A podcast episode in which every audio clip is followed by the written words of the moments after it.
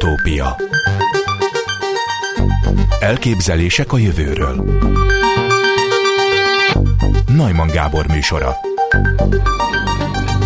Az ember legközelebbi rokonai a csimpánz és a gorilla, Génszekvenálások szerint az ember és a csimpánz örökítőanyaga 95-99%-ban megegyezik. Itt van velünk Velaj Tibor genetikus, az ELTE genetikai tanszékének a vezetője. Jó napot kívánok! Üdvözlöm Önöket, a hallgatóságot meg Önt is. Üdvözlöm. Szóval az ember genomja majdnem olyan, mint a csimpánzé. A kérdésem az, hogy mennyiben különbözik az ember egy másik embertől?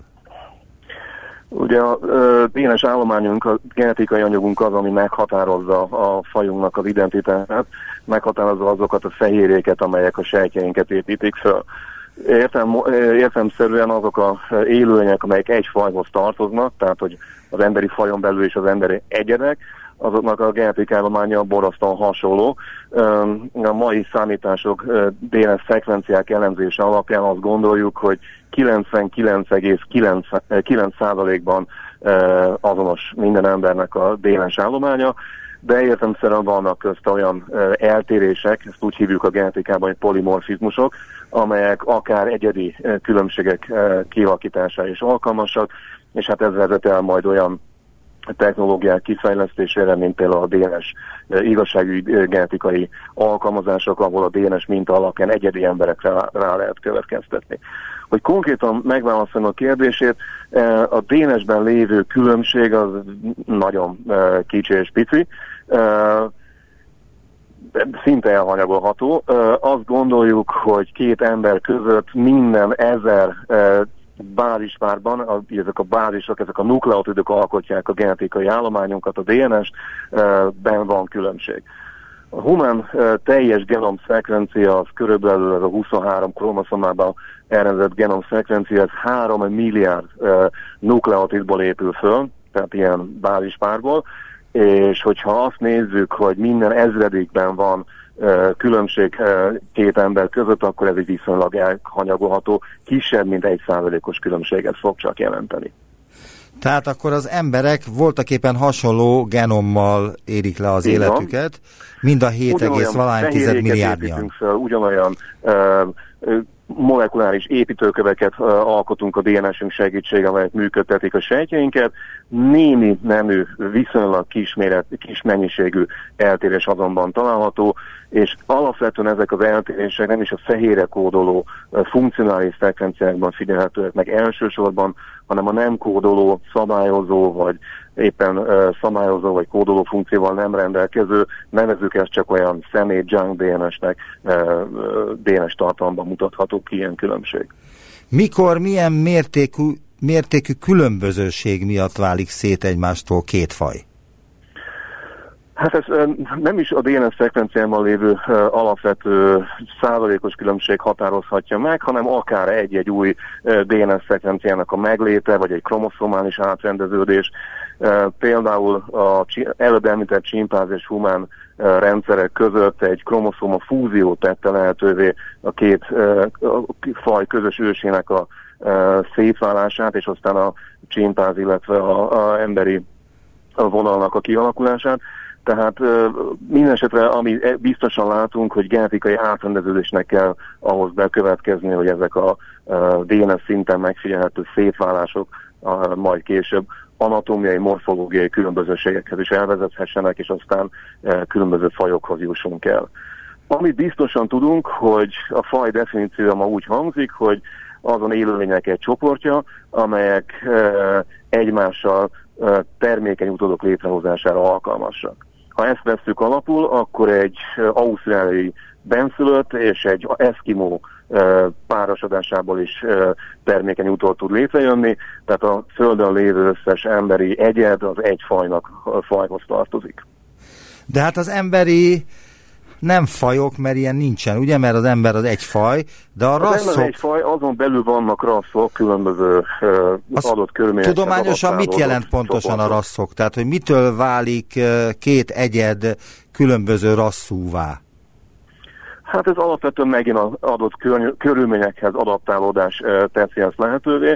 Ugye hát világos elképzelésünk van arról, hogy például az európai Europidrasz, illetve a, a a fekete az Afrikában élő rasszok között milyen morfológia és milyen lá, szelatípusosan megnyilvánuló, tehát látványosan megdetektálható különbségek jelennek meg. Ugye Afrikában az állandó meleg, az erős napsugárzás következtében egy olyan uh, génváltozat, olyan genetikai módosulás jött létre, ami jelentős melanin fog termelni a bőrben, pontosan azért, hogy megvédje az egyedeket az erős napsugárzás káros hatásaitól. Ezzel szemben a Európában vándorolt egyedekben egy olyan allélváltozat fog megjelenni, amiben viszonylag kicsi a melanin termelő képesség, ugye hát gondoljunk a skandináv lakosokra, és hát az ő fehér bőrükre. Ezek azok a rasszok között meglévő finom különbségek, amelyek hát mindenki számára látványosak, de ezek olyan minimális és olyan ö, ö, alacsony, tehát olyan kis mennyiségben meglévő különbségek, amik abszolút nem gátolják meg ezen rasszok közötti egyedek párosodását és ö, termékeny utód létrehozását. Ugye elvileg képes lehet minden ember, hogyha a genomját nézzük, 10 másodpercen belül lefutni a 100 métert, egy percen belül leúszni a 100 métert, és képes lehet minden ember megoldani akár egy másodfokú vagy harmadfokú egyenletet. De mi az El, oka, Igen. hogy ezt mégsem tudja mindenki? És nem csak azért, mert lusta, hanem mert a, és ez a kérdésem, hogy a saját rassza determinálja a képességeket? Hát én azt gondolom, hogy nem elsősorban a rassza, hanem az az adott körülmény, amilyen között ö, ö, él. Ugye egy nagy extrém példát hagy mondjak, ami talán jobban rávilágít erre a különbözőség, amit ön most felvetett. Az etióp kenyai futók azok rendszeresen nyerik azokat a olimpiai atlétikai számokat, amelyek a közép- és hosszú távfutással kapcsolatos össze. Sokakban felmerült az a kérdés, és ez biztos azért van, mert ők abban a raszba tartoznak, amelyekben olyan génváltozatok jelennek meg, amelyek ezt a futási készséget elősegítik. A helyzet azonban nem ez, hanem az, hogy ugye Etiópiában, Kenyában a magas földön élő emberek, azok állandóan csökkent légnyomás közepette élnek, viszonylag kisebb az oxigén szintje annak a életkörülménynek, ugye két-három ezer méteres magasságról beszélünk, és ilyen körülmények között megnő ezeknek az embereknek a vörösvések tartalma, azok a sejtek, amelyek az oxigén szállításban vesznek részt. Ennek következtében a helyi körülményekhez adaptálódva egyszerűen jobban alkalmasak arra, hogy a hosszú távfutással járó, nagyon intenzív oxigénfelvételt jobban meg lehessen valósítani. Hogy ez mennyire nem rassz genetikához köthető különbség, hanem egy adott körülményekhez köthető különbség, talán igazolja az is, hogy néhány évtizeddel ezelőtt volt egy nagyon híres finn futó, aki ugyanezekben a számokban egyszerűen legyőzhetetlen volt a atlétikai viadalokon, több tucat olimpiai aranyérmet nyert meg, és hát ő nem Kenyában és nem Etióp felföldön élt, hanem Finnországban. Az elképesztő akaratereje és edzés készsége volt az, ami elvitte erre a szintre. Tehát ezek a képességek, hogy valakiből kutató lesz, valakiből hosszú távfutó, az nem elsősorban a DS-ben lévő um, szekvenciális különbség, genetikai információban lévő különbségek eredménye, hanem egyfajta kulturális háttér, egyfajta neveltetési háttér, és hát legalapvetőbben egy adott körülményekhez történő adaptálódás. Ez az általános válaszom az ön kérdésére, azonban... Ha Várjunk csak, én konkretizálom, szeretném... elnézést, konkretizálni szeretném azt, amit a, e, most mondott. Így van. Napjainkban ugye nagyon súlyos társadalmi problémákat okoz, hogy sokan azt gondolják, hogy bizonyos emberi rasszok csak bizonyos munkákat képesek elvégezni vagy csak speciális oktatásra érdemesek. És ezért e, külön törvényeket kellene hozni ellenük, vagy miattuk hazánkban ugye a cigány populációt is így minősítik egyesek. Ők mit, vagy milyen evidenciákat értelmeznek tévesen, akik ezt gondolják? Hát valószínűleg összekeverik a genetikai uh,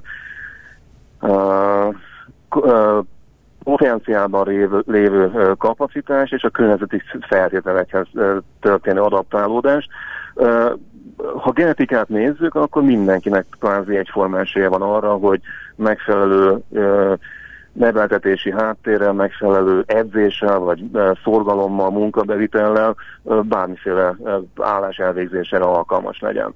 Hát ugye egy szélsőséges dolgot hagy mondjak, és hát nem tűnik ez szélsőségesnek. Nagyon sokan meglepődtek akkor, amikor Amerikában néhány évvel ezelőtt Obama révén egy fekete uh, elnök lett megválasztva, és hát kiderült az aktivitásából ugyanazokra a uh, feladatokra, amikre a több száz éven korábban a fehér elnökök alkalmasak voltak, azt ő is el, elvégezte, megoldotta, működtette az országot, és, és tulajdonképpen semmiféle különleges olyan előnye vagy hátja nem számozott abból, amit az ő fekete rassághoz tartozó mi voltja okozott volna. Tehát én azt gondolom, hogy ha a genetikát nézzük, akkor bárkiből lehet kutató, bárkiből lehet ho, hosszú távfutó, bárkiből lehet uh, nehéz súlyú boxoló. A megfelelő életkörülmények, az elvégzett munka mennyisége, a hozzáállás, az emberi motiváció az, ami elsősorban determinálja ezeket a tulajdonságokat. Hozzá kell azonban tenni, hogy amikor arról beszélünk, hogy Például a roma populációban sokkal kevésbé, bizonyos populációkban sokkal kevésbé emelkednek ki bizonyos gyerekek a, a oktatási szintből. Ez nagyon sokszor ahhoz köthető, hogy a, a családi neveltetésük nem arra specializálódik, hogy kutatókat, vagy éppen más uh, szapabélieket nevelnek belőlük, de hogyha megnézzük ugye a, rokon népességet néhány ezer kilométerrel távol, például Indiában, akkor azt látjuk, hogy az indiai populációk hihetetlen sok kutatót és nagyon értékes és magasra uh, fejlett kutatót adtak a világnak, tehát a DNS-ben lévő potenciál ez tulajdonképpen bárki számára lehetővé tenni. Szeretnék kérdezni valamit, amit olvastam, de nem tudom igazából értelmezni, és feltételezem, hogy ön segít ebben.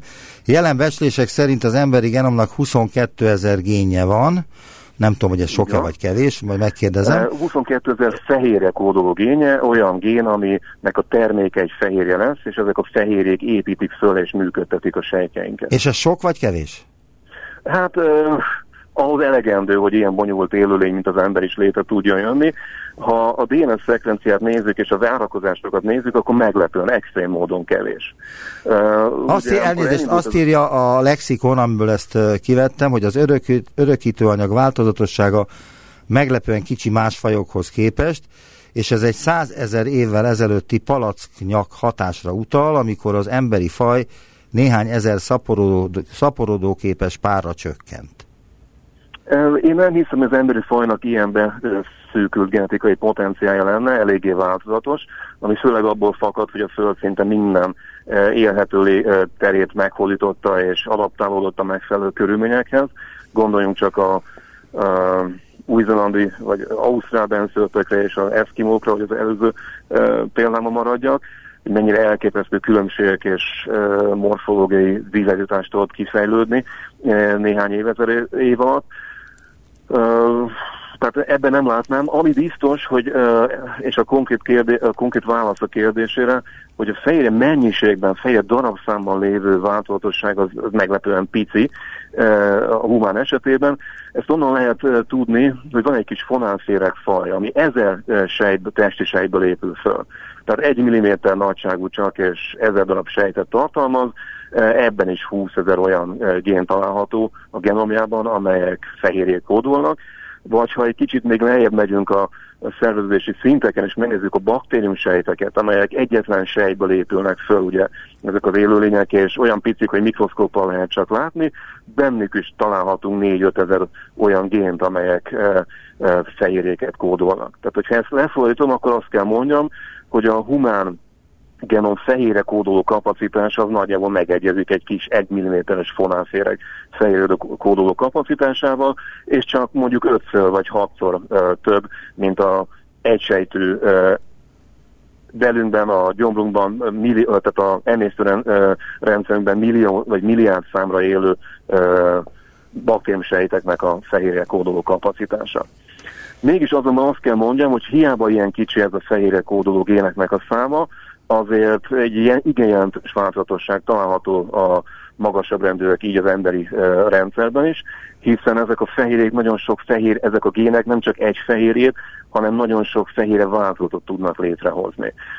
Egy adott gén a teljes DNS szekvenciát át tudja írni, és abból egy hosszú fehérje jön létre, vagy egy módosulás következtében csak a DNS számnak a felét írja le, és akkor egy me- annak megfelelő rövidebb fele akkora méretű fehérjet fog létrehozni. Ez mindig ugyanannak a fehérnek egy adott izoformája, hogy így csúnya terminussal nevezzem ki formája. Ha ezeket mind-mind figyelembe vesszük, akkor azonban azt gondoljuk, hogy közel 100 ezer különböző fehérje működik, működhet a sejtjeinkben, tehát azért ez a fehérje kódó kapacitás nem annyira kicsi, mint ahogy korábban gondoltuk. Ahhoz képest tűnt nagyon picinek, hogy ame, milyen nagy a humán genom. Ugye a kóli sejtben, a baktérium sejtben ez a 4000 fehérjét kódoló gén egy körülbelül 4,7 millió bázispár hosszúságú, nukleotid hosszúságú DNS szekvenciából van található meg, ezzel szemben a humán genom az 3 milliárd nukleotid hosszúságú DNS szekvencia, ebből sokkal több fehérre kódoló géne következtettünk, de amikor végül minden a helyére került, és a Human Genome projekt befejeződött, és láttuk a, a DNS funkciókat, akkor meglepően azt mondtuk, hogy tényleg 22-24 ezer fehérre kódoló gén található csak a Human Genomban. De én úgy tudom, hogy a sima búzának is több génje van, mint az embernek. Így van, hát ez nem meglepő, ugye ezek a sima búza, amit ön így nevez, az valójában egy hosszadalmas termesztési genetikai mérnökösködés eredményeképpen jön létre, és a terméshozamnak a megnövekedése az nagyon sokszor a teljes genetikai állománynak a megkettőződése, vagy megnégyszereződése, vagy megnyolcszorozódása poliploidizációval, tehát megtöbbszöröződésével megy végbe, és főleg a növények körében bőven is meg lehet tenni ezeket a genetikai változásokat, sokszor a mennyiségi mutatók növekedésével párhuzamosan. Amit ön említett, egy olyan bőven ismerünk olyan élőlényeket, és nem csak a növények, hanem akár az állatok között is, például a szalamandrák között is, amelyeknek 50-szer, 100-szor nagyobb DNS állományuk van, örökítő anyaguk, mint az embernek, tehát az örökítő anyagnak a a mennyisége az önmagában nem informatív a biológiai komplexitásra és a, a, a fejlettségünkre vonatkozólag. De visszatértve a képességekre, a harmadik birodalom fajelmélete is abból keletkezett, hogy bizonyos társadalmi csoportok másképpen viselkedtek, mint a többség, és ebből már szerintük következett is az, hogy két külön fajról van szó.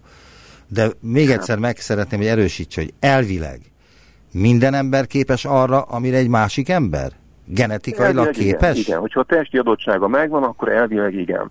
Tehát ha a kulturális háttere olyan, hogy a tanulásra szocializálódik, akkor bármelyik emberi raszból e, ki tud kerülni e, szuper atomfizikus, vagy éppen csillagász, e, ha megfelelő életkörülményekhez, megfelelő motivációval és munkával bármelyik emberi raszból ki tud emel, emelkedni egy, egy, egy, egy szuper súlyemelő, egy boxoló, e, hiába látjuk azt, hogy bizonyos sportágakat feketék vagy éppen fehérek dominálnak, ez nagyon sokszor a kulturális hátterekből fakadhat, ugye nehéz körülmények között élő fekete gyerekek sokkal nagyobb arányban mennek el például boxolni, és azt a sportot űzni, amiből borzasztó anyagi potenciállal ki lehet emelkedni megfelelő szorgalom és tehetség segítségével, de ha az önkérdésre konkrétan választ kell adni, egy ázsiai ö, ö, származású egyén számára is bőven megvan adva az a lehetőség, hogy a saját súly kategóriájában a világ legjobb boxolója, vagy éppen ö, sakkozója lehessen. Az előbb már kitért rá, hogy, hogy hány nagy rassz létezik. Az európai elvek szerint van az Európid, a Mongoloid, a Negrid és a Veddo Australid, de átalakulhatnak-e a rasszok? Hát ez folyamatosan történik is, persze hiszen az egész evolúció erről szól, hogy adott körülmények között élve azokhoz a feltételekhez adaptálódva a genetikai állományunk és a morfológiánk adaptálódik. Ma már ez egy még inkább felgyorsult folyamat, hiszen ezek a különböző rasszoknak a keveredése, ez pillanatokat megtörténik a utazás segítségével, felszállunk egy gépre Ausztráliában, leszállunk Magyarországon, munkát vállalunk, és elkezdünk itt dolgozni.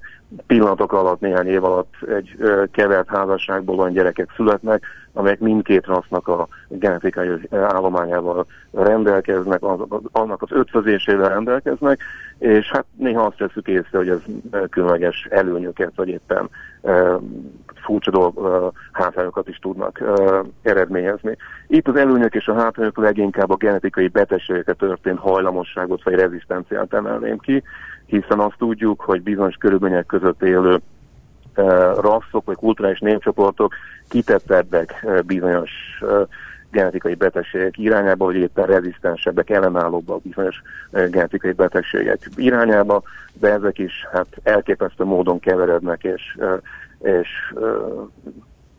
adódnak úgy össze, hogy, hogy, hogy egészen új kombinál, érdekes kombinációt tudnak ebből kijönni. Ez az állatvilágban egyébként hogyan működik? Tehát, hogy a fajok és a rasszok közötti átmenetet hogyan tudjuk minél plastikusabban Hát elmondani. a legjobb példa erre az, amikor uh, hogy ez a bizonyos ló uh, és összvér uh, keresztezés, vagy éppen a tigris és a oroszlánnak a keresztezése, hogy egy közös ősből indulva szép lassan szétválik két, egy adott fajnak a két csoportja, és ez a szétválás már olyan mértékű lesz, mint morfológiailag, mint genetikailag, hogy ha még sikeres is a párosodás, tehát tudnak egymással kereszteződni. A létrejött utód az nem e, termékeny, nem képes tovább szaporodni. E, ez az a pont, amikor azt mondjuk, hogy e, már két külön fajról van szó, és világos a két fajhoz való elvezetés folyamat, az, az valójában ott kezdődik, hogy egy adott fajnak a két különböző csoportja, rassza, az egyre inkább távolodik egymástól genetikailag. Ez úgy jön létre, hogy egy köz, valaha közösen élt populáció különböző körülmények, különböző földrajzi körülmények közé kerül, izoláció történik közöttük, például egy hatalmas hegyvonulat alakul ki, vagy egy hatalmas egy tenger, egy óceán jön létre, ezek az egyedek már nem képesek egymással érintkezni, és évmilliók alatt, vagy évezredek, évek alatt szépen akkora lesz a e, genetikai szétválás, hogy egy idő után azon megakadályozza a fajok keveredését.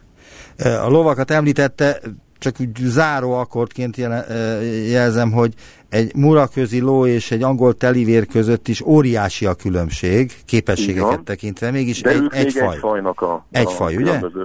Így van. Egy fajnak a különböző tagjai, de már egy ló és egy szamár már nem mondható el. Ők ugye tudnak kereszteződni, de az étszert összvér, amit hát életképes felnő, már nem képes szertés a gyereknek a létrehozására, tehát mindig csak úgy tud létrejönni, hogy egy összérés, hogy egy szamár és egy lovat keresztezünk egymással, indikálva azt, hogy, ez a, hogy a szamár és a ló az már különböző fajokhoz tartozik. Nagyon szépen köszönöm az interjút. Velai Tibor, genetikus, Én az ELTE köszönöm. genetikai tanszékének a vezetője volt az utópiában. Viszont a hallgatóságot és üdvözlöm Önt is. Egy fizikusokból álló nemzetközi kutatócsoport bizonyítékot találhatott egy régóta keresett szubatomikus részecske az axion létezésére, írja a Futurizm tudományos portál. Azt gyanítják, ez lehet a régóta keresett sötét anyag, vagy legalábbis valamilyen módon hozzájárulhatott annak létrejöttéhez. Itt van velünk Horváth Dezső, fizikus professzor emeritus, a Wigner Fizikai Kutatóközpont kutatója. Jó napot kívánok! Jó napot kívánok! Ezt most komolyan kell venni? Ugyanis már sokat szóra találták meg azt a bizonyos sötét anyagot, de mindig kiderült, hogy mégsem. Hát igazából olyan megfigyelés, amelyet a fizikus közösség elfogadott volna, nem volt eddig a sötét anyaga egyáltalán. A helyzet az, hogy a sötét anyagot ugyan megfigyelték, de csak csillagászati szinten. Mint tudjuk, sötét anyagból körülbelül ötször annyi kell, hogy legyen a világegyetemben, mint látható anyag, és a galaxisok mögött óriási mennyiségben található, amelyet a galaxisokon belül a csillagok mozgásából és a, a galaxisok, tőlünk távol lévő galaxisok mögött lévő csillagok többszörös megfigyeléséből a, a teleszkópokban lehet leszűrni. Tehát ha van egy nagyon távoli csillag, amelyet lehet azonosítani, például mert lüktet, és a fényét, fényét e, e, fókuszálja egy galaxis, akkor a galaxis mögött elhelyezkedő tömegre következtethetünk abból, hogy hogyan jelenik meg a képernyőn a távoli csillag képe. Tehát ilyenekből lehet tudni azt, hogy nagyon sok sötét anyag létezik. Sötétnek azért nevezte el Vera Rubin, amerikai csillagászhölgy a 60, a 60-as években, mert semmiféle kölcsönhatásban nincs a látható fényel. Tehát nem is nyeli el, és nem is bocsátja ki. Csak a gravitációs hatásán keresztül érzékeljük. Rengeteg kísérlet van arra, hogy megfigyeljük valamilyen módon, és ez a jelenlegi egyike ezeknek, de egyelőre még egyetlen kísérlet se volt sikeres. A sötét anyag részecskéje, ha részecske, akkor lehet nagyon nehéz részecske, meg lehet nagyon könnyű részecske. Az, amelyet a, ez a bizonyos Xenon 1T kísérlet megfigyelni vélt, vagy megfigyelni gondol, az egy nagyon könnyű fajta részecske, amelyet axionnak hívnak.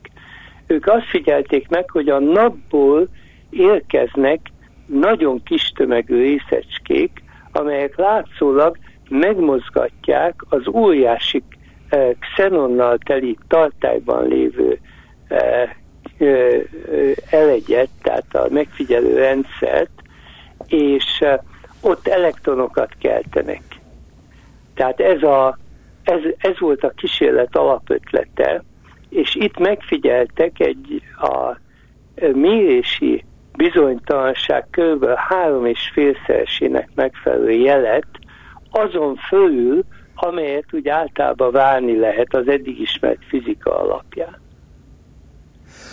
A, azt olvasni a kísérletről, hogy a kozmikus sugárzás zavaró hatását kiszűrjék, a berendezést, ami tulajdonképpen két tonna, rendkívül tiszta, cseppfolyósított xenont tartalmazó tartály az olaszországi Gran Sasso d'Italia hegy mélyére telepítették. Igen. mitől kellett óvni, vagy kell óvni a Xenon 1T kísérletet, hogy egy ilyen hegy mélyére kellett elhelyezni ezt a hát nem tartályt? Nem a kísérletet kell mérni, Illetve... óvni, hanem az a lényeges, hogy ami kölcsönhat részecske az anyaggal, azt az ne érkezzen oda.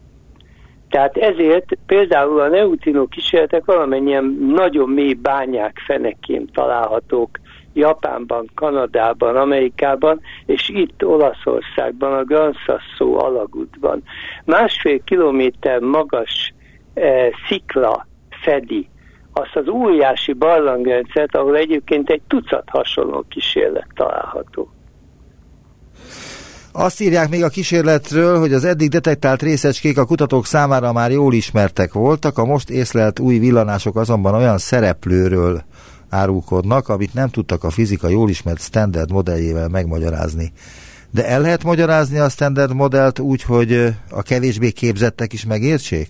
Igen, tehát a részecske, a standard modellnek hívjuk a részecske fizika jelenleg regnáló elméletét ez hihetetlen pontosan leírja az összes mikroszkopikus jelenséget, amit csak meg tudunk figyelni, mégpedig olyan pontosan, amilyen pontosan mérni tudunk. Tehát ugye a különböző részecske fizikai laboratóriumok részecskéket ütköztetnek, és figyelik azt, hogy mi, mi röpül ki közülük. A legnagyobb ilyen, ahol én is dolgozom, az, az a CERN. A CERN nagy hadronütköztetője, amely 27 kilométeres, és az is, egy, az is 100 méterre a föld alatt található, hogy kiszűrje a napból jövő meg e, a kozmikus sugárzás legnagyobb részét. Most ez a standard modell rendkívül pontosan megadja a jelenleg mérhető mennyiségeket, mégpedig mennyiségszerűen. Tehát pont 8-9 jegy pontossággal meg, meg lehet határozni azt, hogy mi válható a jelenleg ismert fizika alapján.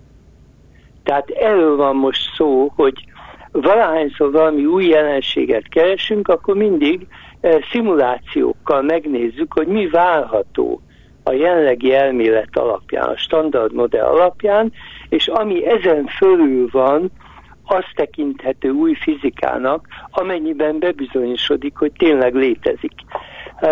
Hozzá kell tennem azonban, hogy akkor fogadunk el egy kísérletet új megfigyelésnek, hogyha a várható becsült mérési bizonytalanságnak legalább az ötszörösével kiemelkedik a háttérből, a zajból, és két egymástól független kísérlet megerősíti. Tehát ez egy nagy, ezek nagyon súlyos felvét, feltételek. Tehát, hogy ez a mostani kísérlet addig voltak éppen nem fogadható el a tudomány szempontjából, amíg valahol máshol két helyen nem ellenőrizték. Tehát kell, még ilyen alagút kell, vagy ilyen mélység kell ahhoz, valahol a világ más tájain, hogy ezt ellenőrizni tudják? Hát nem muszáj más tájain le, lehet, hogy a, a szomszéd barlangba is felépíthető, csak független kísérletnek kell lennie, és jelenleg még nem elégséges a, a pontossága sem a kísérletnek, hiszen három és félszeres bizonytalansággal tudták megállapítani ezt az új jelenséget, és mi azt szoktuk mondani, hogy legalább ötszöröset kívánunk. Tehát például a CERN-ben 8 évvel ezelőtt a Higgs bozon felfedezését akkor mertük bejelenteni, amikor a két óriási kísérlet egyenként ötszörös bizonytalansággal kimutatta. Tehát ez az ötszörös bizonytalanság, ez egy nagyon fontos dolog, és pillanatnyilag több olyan kísérlet is létezik, nem csak a Xenon 1T, amely valamilyen új jelenséget olyan három és fél, háromszoros, három és félszeres bizonytalansággal tudott megmutatni. Ezt mi új jelenségek jelének tekintjük, de nem megfigyelésnek. Aha. Na most itt, bocsánat, még azért hozzá kell, hogy fűzem, hogy a kísérlet végrehajtói nagyon óvatos emberek. Tehát az ember elolvassa a cikket, akkor az van benne, hogy ők ugyan látnak három és fél szeres bizonytalansággal valami újat, de az nem biztos, hogy akción, nem biztos, hogy ha akciónnak tekintető, az éppen az a részecske, amelyik a sötét anyagot alkotja, és egyáltalán nem is biztos, hogy új részecske, mert van egy harmadik lehetőség, az, hogy egy icipici sugárzó anyag keveredett a xenomba, és azt produkálja ezt a tríciumot, gyanítanak, és azt produkálja ezeket a jelenségeket. Az előbb említette a Higgs bozont. Van-e bármifajta hasonlóság az axion és a bozonok között? Van, hát ez is az axion is bozon. Tehát bozonok kétféle részecskénk létezik, anyagi természetű és kölcsönhatás természetű részecskénk. És a bozonok a kölcsönhatás. A bozonok közvetítik a kölcsönhatásokat, és felmionoknak hívjuk a, az anyagi jellegű részecskéket. Például az elektron az egy fermion, de például a foton, az elektromágneses foton az már bozon. Most a helyzet az, hogy a, az axion is és a Higgs bozon is egy szimmetria sértés következtében jön létre. Mondjon Ez valamit, egy... elnézést, csöbb magyarázatot a szimmetria sértésről, hogy ez mit persze, jelent? ezt most rögtön elmondom. Tehát a helyzet az, hogy például a, vegyük a Higgs bozont, az üres tér az teljesen szimmetrikus. Akár merre nézek, pontosan ugyanazt látok semmit. Na most a Higgs, eh, ahhoz, hogy a, tá, a részecskéknek tömege lehessen, fel kellett tételezni azt, hogy ez a szimetria sérül, tehát nem pontosan ugyanúgy néz ki a tökéletesen üres tér mindenfelé. A, ezt 1964-ben találta ki Péter Higgs és, és többen mások tőle függetlenül, és 30 évig csak rögtek rajta egyébként, mert ugye miért kéne azt feltételeznünk, hogy az üres tér az nem teljesen egyforma mindenfelé és ennek ellenére, amikor felfedez, egyre inkább úgy nézett ki, hogy ez mégiscsak így van, és a koronát azt tette fel, amikor 2012-ben véges sikerült a, a, a Higgs bozont megfigyelni.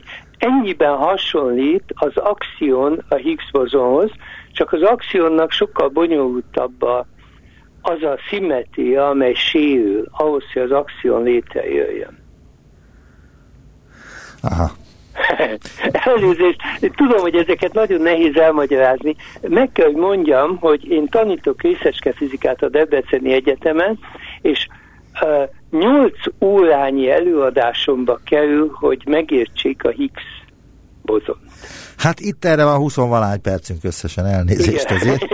Ennyi van. De hogy a, a CERN-ben is, a nagy hadronütköztetőben is a sötét anyagot keresik, vagy keresték? Azt is keressük, igen, csak, ott, csak akkor találjuk meg, hogyha a sötét anyag részecske nehéz, nagy tömegű részecske. Tehát ezt az Tehát, axiont nem találhatták volna meg ott. Az axiont az semmiképpen. Az axionhoz egy ilyen teljesen csendes mérőrendszer kellett, amely mélyen a föld alatt van, és semmit nem, semmi más nem figyel. Hát az összes neutrino detektor ilyen, és borzasztó nagy probléma az kiszűrni a, például a kozmikus sugarakat, amelyek keresztül a nagy energiájú kozmikus sugarakat, amelyek keresztül repülnek rajtuk. Uh-huh. Ön a CERN-ben is dolgozik jelen pillanatban is. Igen.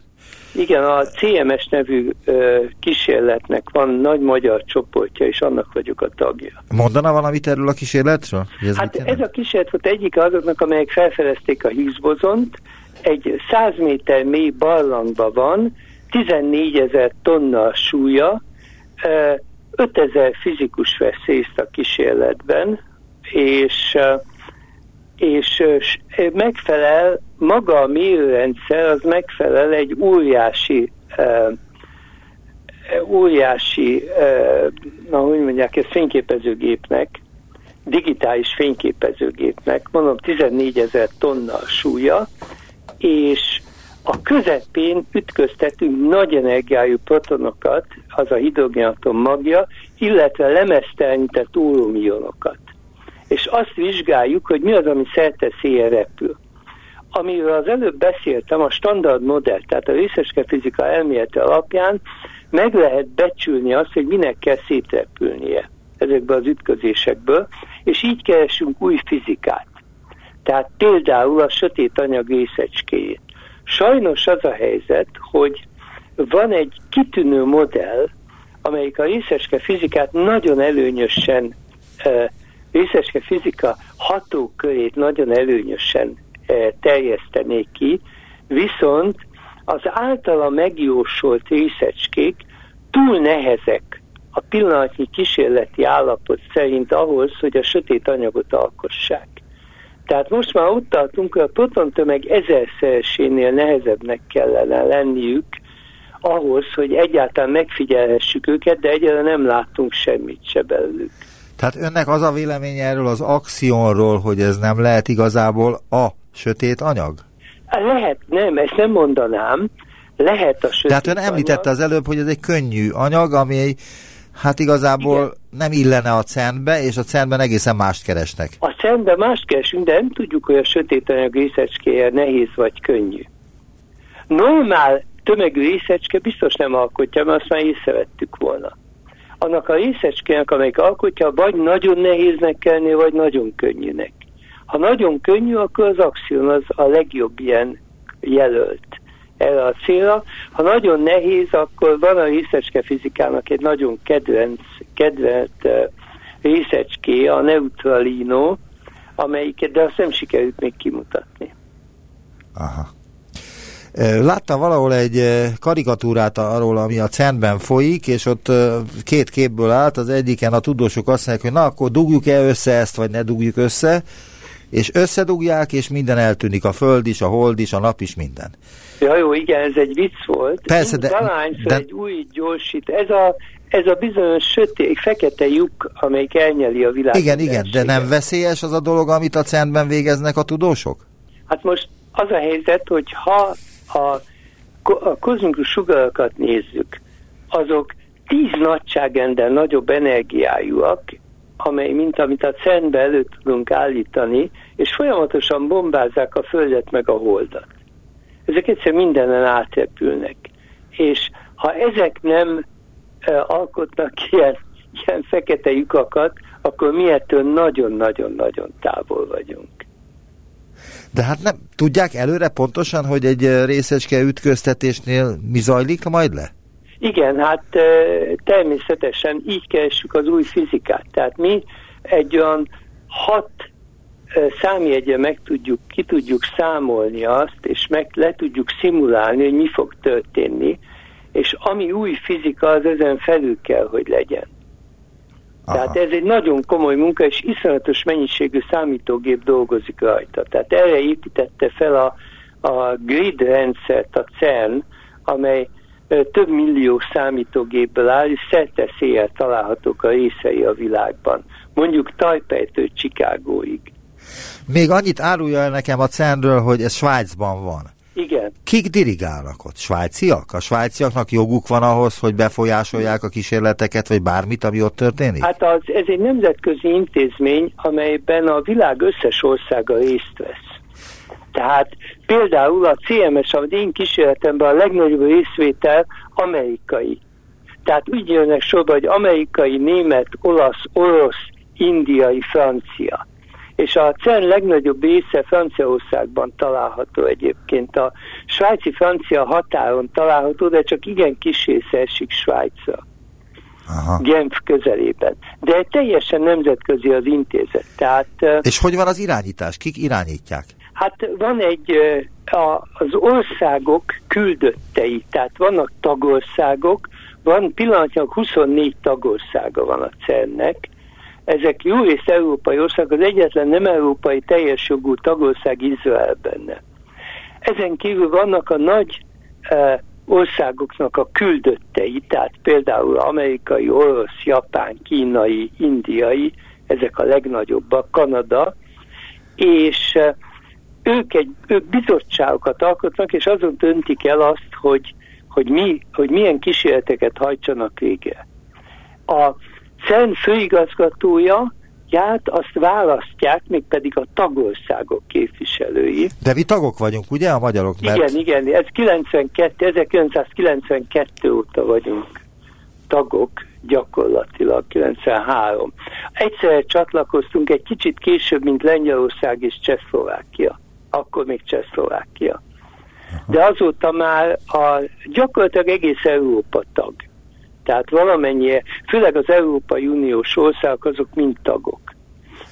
Igen, és de... pillanatnyilag, és az folyton változik, hat évente változik, hogy ki pillanatnyilag egy, egy olasz hölgy a főigazgatója, de úgy hívják, hogy Fabiola Gianotti. De ez, ez folyton változik, az előző volt amerikai, német és angol főigazgatója is a CERN-nek svájci is volt, speciál francia, de francia is volt. De visszatérnék egy pillanatra ehhez a felfedezéshez, az akcióhoz, amiről azt írják, hogy ha beigazolódik, az a fizika e területének legnagyobb eredménye lenne a kozmikus gyorsulás felfedezése óta, nyilatkozta a Life Science magazinnak Chanda Prescott Weinstein, a New Hampshire Egyetem munkatársa. Igen, hát ez, ez jellemző, hogy ez a, ez a csillagászok számára ez a legfontosabb. A mi szempontunkból a Higgs bozon felfedezése volt a legfontosabb mostanában. De ez kétségtelenül nagyon-nagyon nagy dolog volna, hogyha kiderülne, hogy megfigyelték a sötét anyagot. De mondom, az, hogy a napból özönlő e, bozonokat megfigyelték, az nem biztos, hogy ugyanez alkotja a sötét anyagot. Az egy külön tanulmánytárgya. Nagyon szépen köszönöm az interjút. Horváth Dezső fizikus, professzor emeritus, a Wigner Fizikai Kutatóközpont kutatója volt az utópiában. Nagyon szépen köszönöm, viszont hallásra. Hát nagyon szívesen, viszont hallásra.